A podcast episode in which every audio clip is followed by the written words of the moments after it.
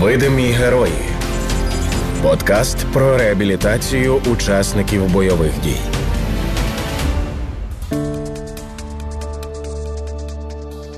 Вітаю всіх на громадському радіо. Це проект Видимі герої про героїв війни, які втратили кінцівки і вчаться жити з протезами. І це відверта розмова з експертом, ветераном війни, уповноваженим представником президента України з питань реабілітації учасників бойових дій Вадимом Свериденком. Я Тетяна Трещинська. У 2014 році навіть такої професії протезист не було. Це був слюсар. Я от сьогодні, готуючись до ефіру, навіть слова собі виписала і думаю, та от я випишу собі терміни, і щоб я не помилилася. Щоб я їх знав. Як мені сказала одна людина, він у мене був перший такий реабілітолог, він афганець. Спочатку подумай, як ти це можеш зробити, а потім зроби. Видимі герої. Відверта розмова про живих героїв воїнів, які зараз захищають Україну на протезах, і про тих, які втратили кінцівки та вчаться жити заново. У першому випуску видимих героїв з Вадимом Свериденком, експертом із протезування та реабілітації, говоримо про те, що таке реабілітація після отримання травм на війні та які є гарантовані державою права і можливості. Реабілітація це такий спосіб життя на все на все життя насправді. Це і правильне харчування, і е, потихеньку і фізкультурно-спортивну реабілітацію займається, теж саме фізкультурою.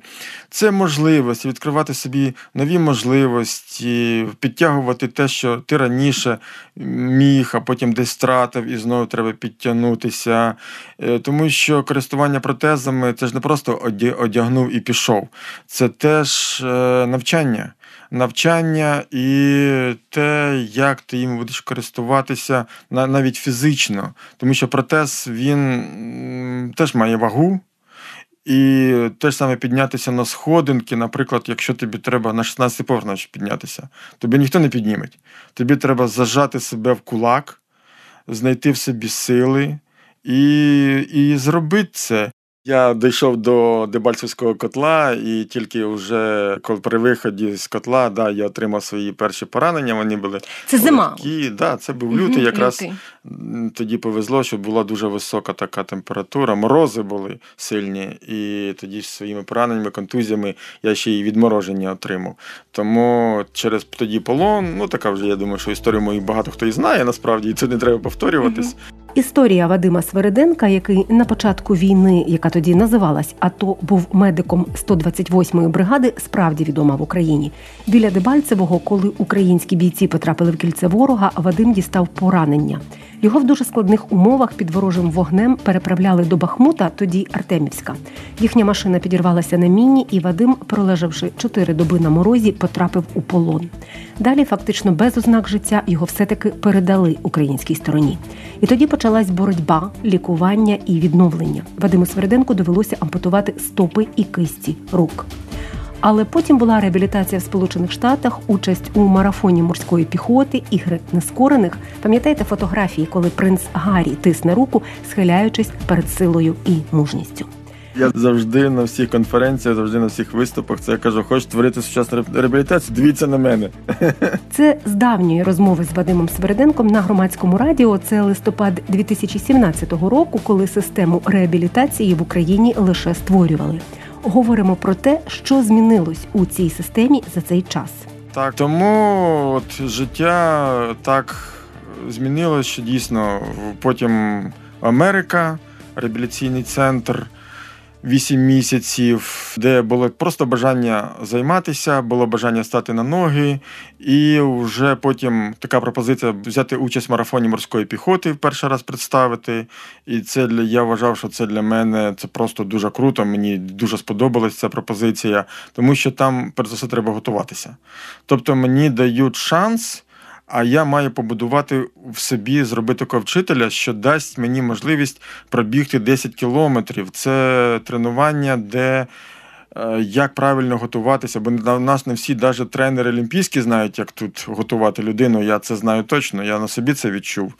Е, насправді я будував собі цю всю систему тренувань за півроку. Я з Америки, як приїхав, я десь бігав 5-6 кілометрів, а мені треба було набігати до 10 кілометрів. Я не зразу погодився, бо я розумів, що те, що мої напрацювання і глобальному масштабі, це абсолютно інші.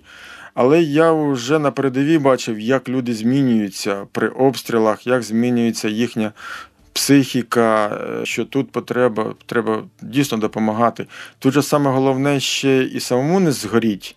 Тому що, надаючи допомогу, самому можна так постраждати насправді. Колись мені сказала одна психотерапевт: спочатку себе вилікуй, постав на ноги, а тоді вже іншими буде займатися.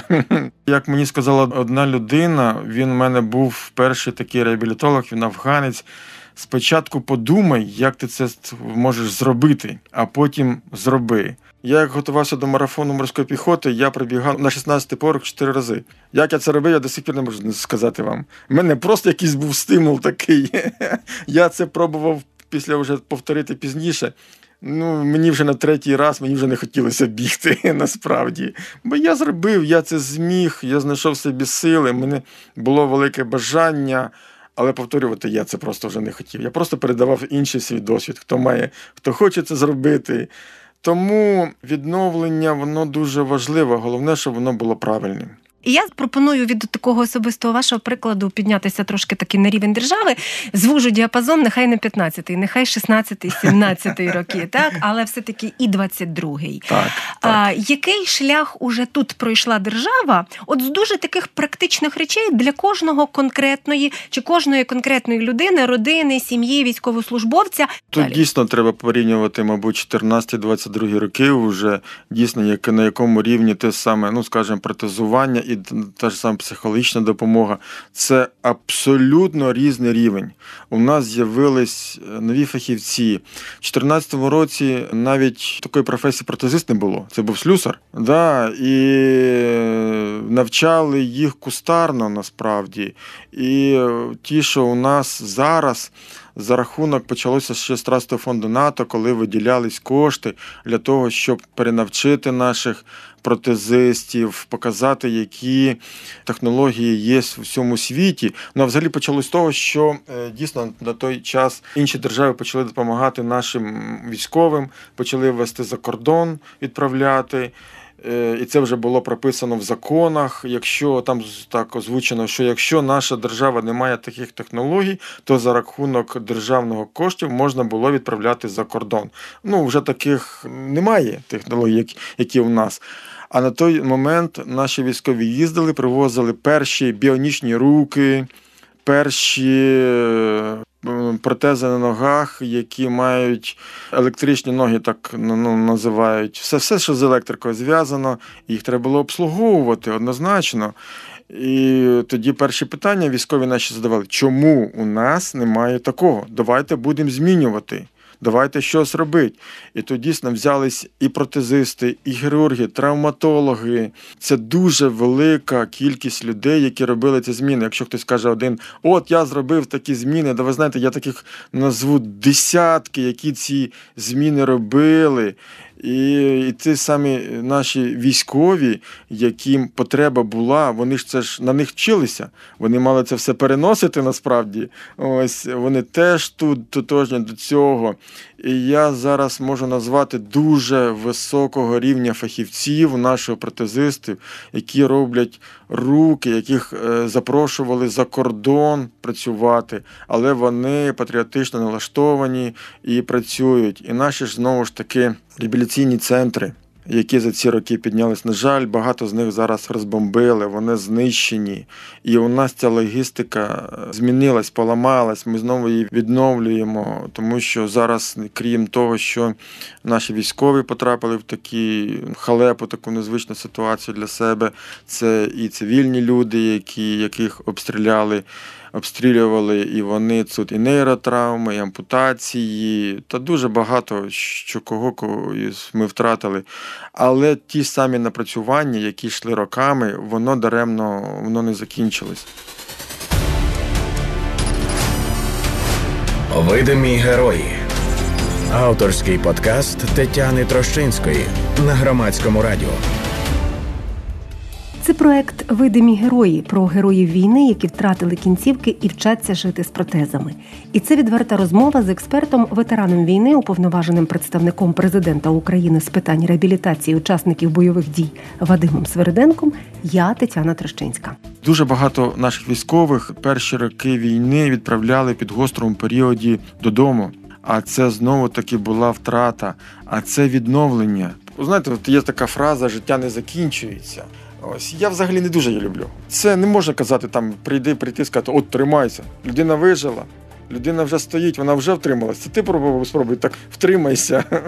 За що триматися? За стіну, за ліжко. Вадим Свириденко зараз має дуже багато зустрічей і розмов в госпіталях. У мене нещодавно був такий цікавий випадок. Я прийшов до хлопців, він втратив дві ноги. Я прийшов йому допомогти, знайти стимул.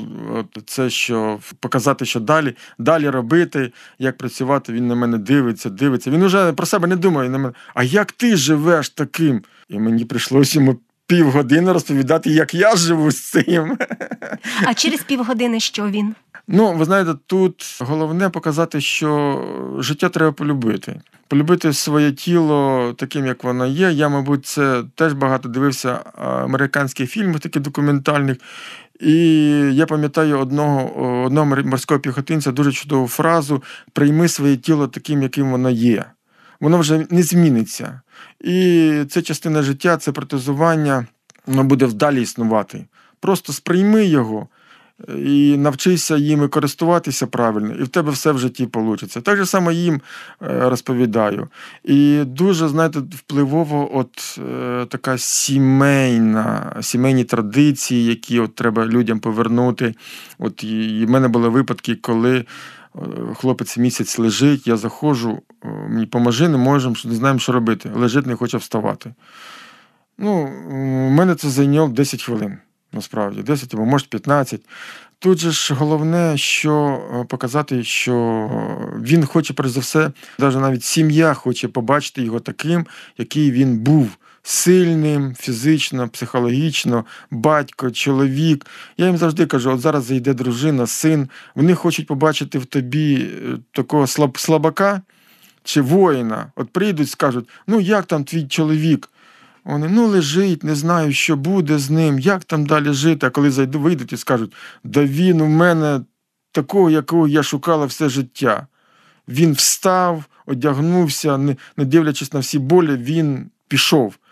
Болить, не болить, він іде, він підійшов до мене, пройшов ці 10 метрів, обняв. Оце каже, це та людина, дійсно, якого я чекала.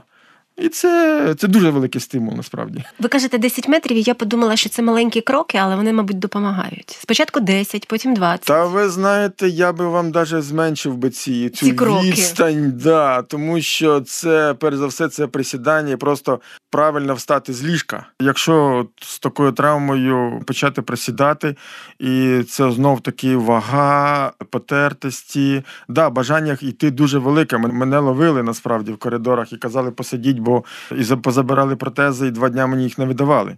Ось е, це дуже великий, великий стимул, але треба все поступово. Якщо я там інколи там перше чув, даво, ось ви маєте, могли пахати там цілий день, пашуть. Пашуть один-два дня, а тоді лягають і тиждень лікують свої ноги. Тому треба поступовість обов'язково психологічно у травмованої людини в неї депресія змінюється з агресією. От чим швидше вона пройде оцей відрізок свого життя, тим е, будуть кращі е, результати. І тут дійсно сюди долучаються хірурги, психологи, медсестри, та навіть друзі, сім'ї, реабілітологи. Я завжди кажу сім'ї, допоможіть йому що він, як би там не було, пройде час, він вам подякує і буде допомагати вам. Одразу проанонсую, що в одному з наступних випусків видимих героїв ми окремо поговоримо про психологічну реабілітацію та підтримку. Якщо от на рівень прямо такого алгоритму або якихось таких от дуже корисних речей, тобто, коли в ідеалі чи як в ідеалі повинна відбуватися допомога людині, яка отримала травму, та і вона пов'язана з ампутацією, там чи найраніше, і потім далі, далі, далі. І от що слід робити? Оце з того там сім'я не знає, розгублені, зрозуміло. Давайте почнемо з бійця. Насправді, угу. це як і ампутації, і нейротравми, ті самі враження центральної нервової системи. Ну вона майже ну майже одна психологічно так іде однакова. Ну, перш за все, це робота лікарів. Починається з того, що взагалі як все з передової починається. У нас є фельдшери, парамедики, які перш за все мають витягнути цю людину з поля бою. Вони мають витягнути її живою, дотягнути, довести до пункту, де його приймуть уже лікарі, і мають стабілізувати стан, щоб далі транспортувати. Е, потім у нас є вже шпиталі, які вже стабілізують стан до рівня, що вже можна далі дійсно лікувати.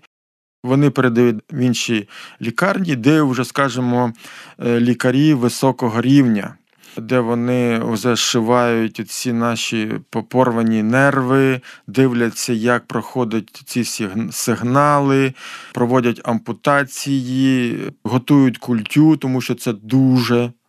Треба правильно робити. Ми можемо згадати, як це спочатку неправильно було, і і тоді була дуже велика чутливість, не можна ні протезом користуватися, не йдуть знову реампутації. Е, тому це якраз і становляться хірурги висококваліфікованими, вони навчаються, перенавчаються і готують саму культю, саму ногу от до ампутації, тоді вже готують культю, там правильно має бути вона сформована.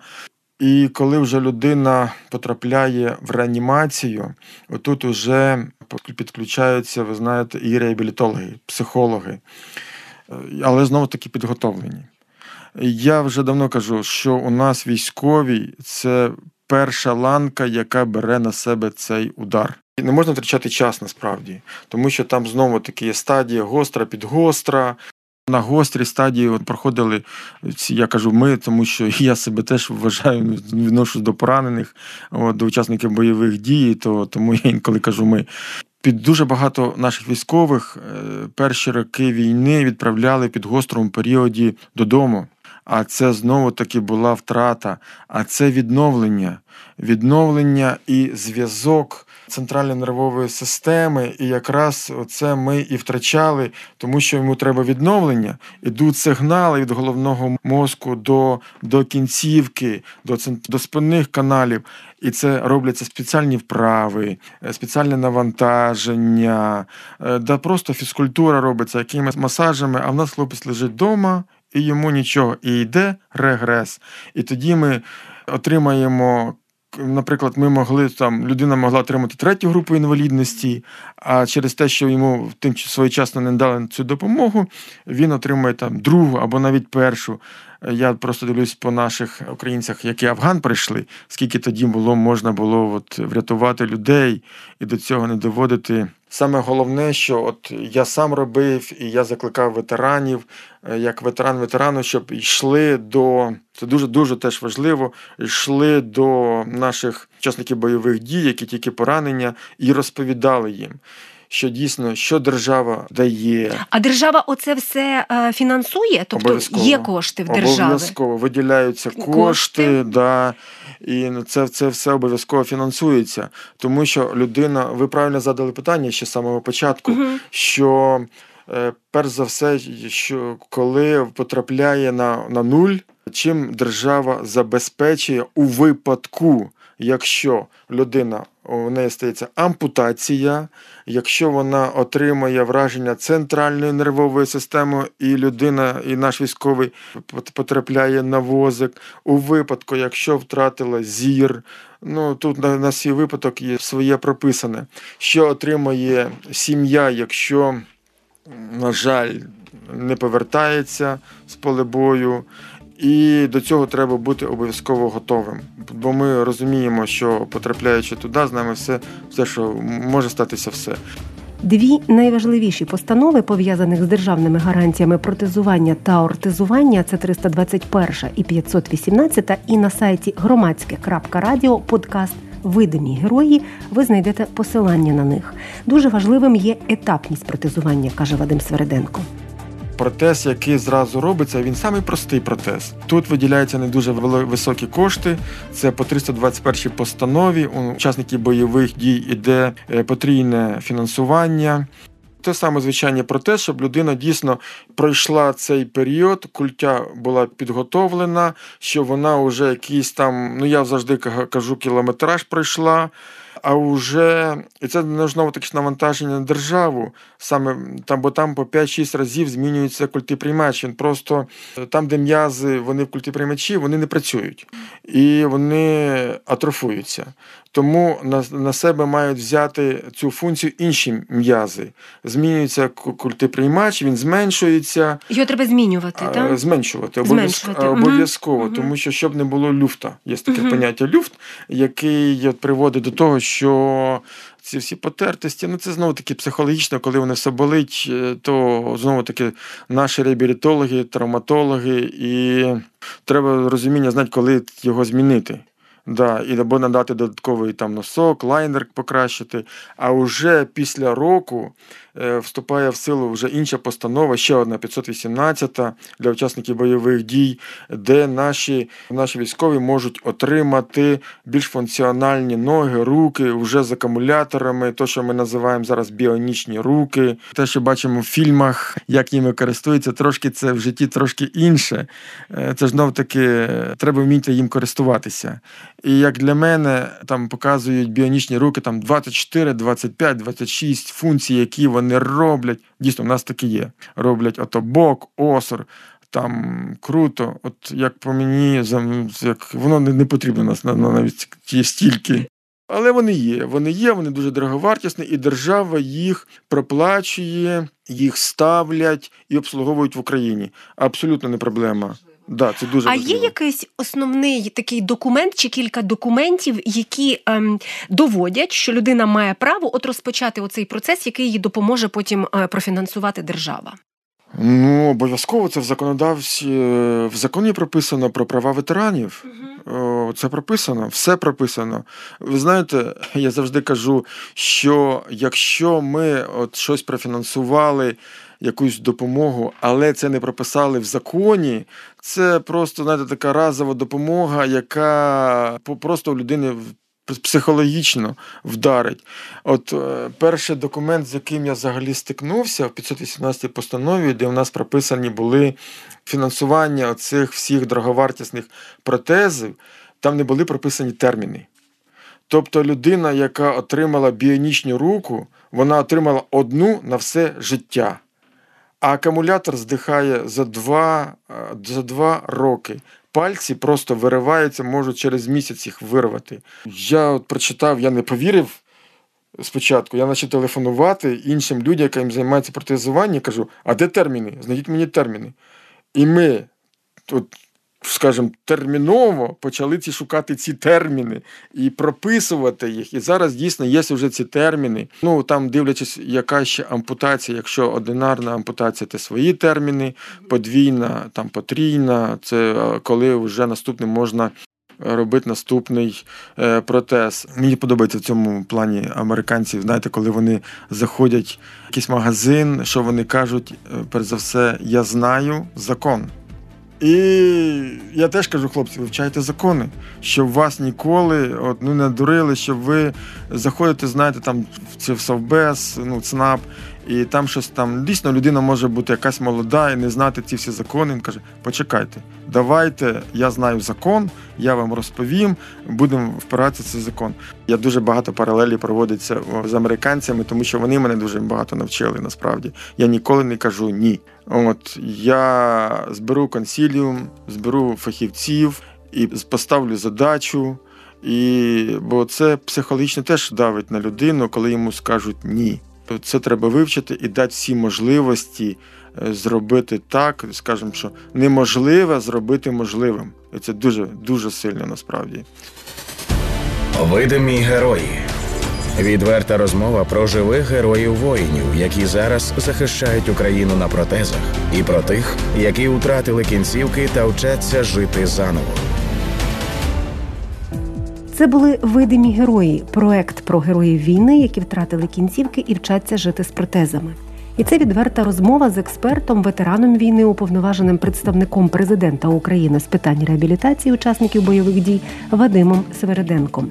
Тетяна Трощинська працювала для вас. Усі випуски видимих героїв на сайті громадське.радіо. Слухайте, думайте, дякуйте героям. Слухайте авторський подкаст Тетяни Трощинської Видимі герої з Вадимом Свириденком, ветераном, експертом із питань реабілітації учасників бойових дій.